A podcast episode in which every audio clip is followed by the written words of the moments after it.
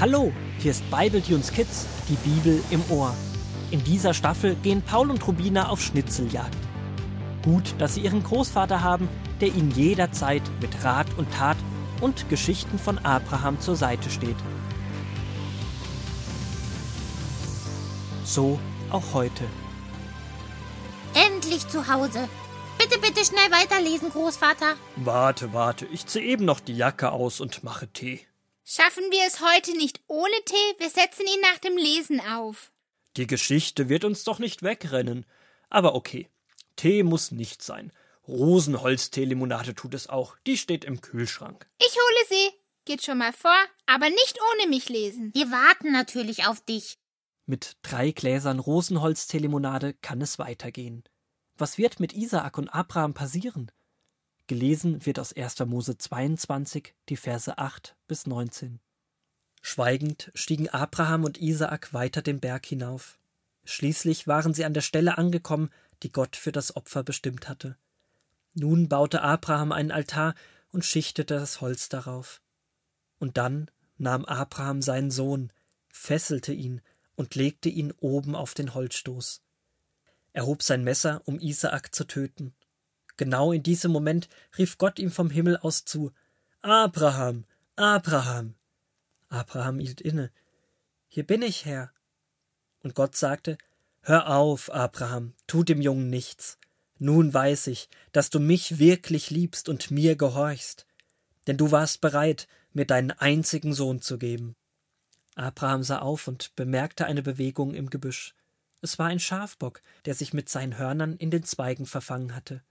Abraham ging hin, schlachtete ihn und legte ihn an Isaaks Stelle auf den Holzstoß, den er aufgeschichtet hatte. Als der Rauch zum Himmel aufstieg, sprach Gott ein zweites Mal zu Abraham. Weil du bereit warst, mir deinen einzigen Sohn zu geben, will ich dich segnen. Ich will nahe bei dir sein und dir Gutes tun. Aus deiner Familie wird ein großes Volk hervorgehen.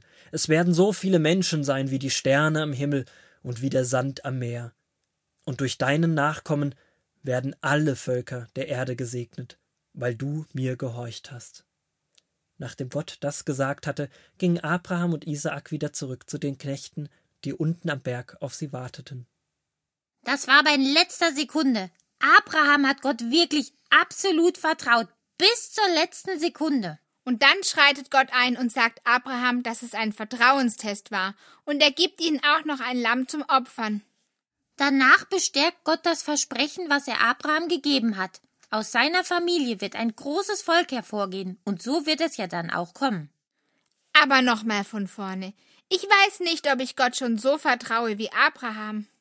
Isaak war so wertvoll für Abraham, er war stolz darauf, diesen Sohn zu haben. Er war ein Geschenk von Gott. Mit der Geschichte möchte uns Gott auch heute etwas sagen. Er fordert uns heraus, ihm ganz zu vertrauen. Abraham vertraute damals darauf, dass Gott genau wusste, was er tut und es am Ende gut mit ihm meint. Auch uns testet er. Wir können überlegen, was uns in unserem Leben wertvoll erscheint, auf was wir nicht verzichten können. Dinge, bei denen wir denken, das brauche ich zum Leben, darauf bin ich stolz. Also zum Beispiel mein Erfindertalent oder mein Lieblingsfußball. Ich bin stolz darauf, dass ich schon so gut lesen kann und auf meine Freundin Ahornli könnte ich nicht verzichten. Und genau darum geht es in der Bibelstelle. Gibt es in unserem Leben Dinge, die uns wichtiger erscheinen als Gott? Was wäre, wenn Gott dir diese Dinge wegnimmt? Paul, dir fallen vielleicht irgendwann keine Erfindungen mehr ein oder dein Fußball geht kaputt. Das wäre ja furchtbar. Wer bin ich denn schon ohne meine Erfindungen? Rubina, was wäre, wenn Ahornli wegziehen würde und ihr euch auch keine Briefe schreiben könntet? Da wäre ich stinkewütend sauer auf Gott. Seht ihr, wie schwer uns das fällt? Wir freuen uns, wenn Gott uns etwas schenkt. Freunde, Familie, Begabungen und Talente, auch Gegenstände oder Spielsachen. Wir wissen eigentlich, dass Gott die ganze Welt in seinen Händen hält und ihm alles gehört. Er hat jederzeit das Recht, auch etwas zu nehmen. Doch dann beschweren wir uns. Gott darf alles für uns tun, aber was tun wir für ihn? Hm, das stimmt. Ich bete jeden Abend zu Gott und sage ihm, was mir schwer fällt und was ich mir noch alles wünsche. Ich frage aber Gott nicht, was er sich wünscht. Gott prüft Abrahams Vertrauen, und wir müssen auch immer wieder prüfen, wie sehr wir Gott vertrauen. Gott ist gut und auf unserer Seite, auch wenn uns manchmal die Situation etwas anderes sagen will. Wir dürfen Gott wirklich vertrauen. Das haben wir jetzt schon so oft bei Abraham gehört. Vertrauen, Vertrauen, Vertrauen. Aber das stimmt halt. Gott fiel dieser Test für Abraham auch nicht leicht, denn er wusste, dass eines Tages er selbst in Abrahams Situation sein würde.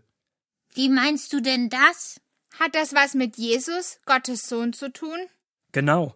Gottes Sohn, Jesus, ist hier auf die Welt gekommen, um allen zu zeigen, wer Gott wirklich ist und wie sehr Gott alle Menschen liebt. Doch die Menschen erkannten nicht alle, dass Jesus Gottes Sohn ist. Am Ende opferte sich Jesus für alle Menschen. Er starb, damit wir zu Gott kommen können und ihm nahe sein dürfen. Das ist ja schlimm. Gott tut mehr für uns, als wir je für ihn tun können. Und dessen dürfen wir uns sicher sein. Gott möchte, dass wir tief im Herzen wissen, dass er unser Gott ist und uns liebt. Er möchte aber auch, dass wir ihm Stück für Stück mehr vertrauen und die Dinge tun, die er von uns möchte. Das können herausfordernde Dinge sein, aber wir dürfen wissen, dass Gott für uns mehr getan hat und mehr tun wird, als wir je verstehen können. Danke, Gott. Danke, dass du uns kennst, liebst, herausforderst und hilfst.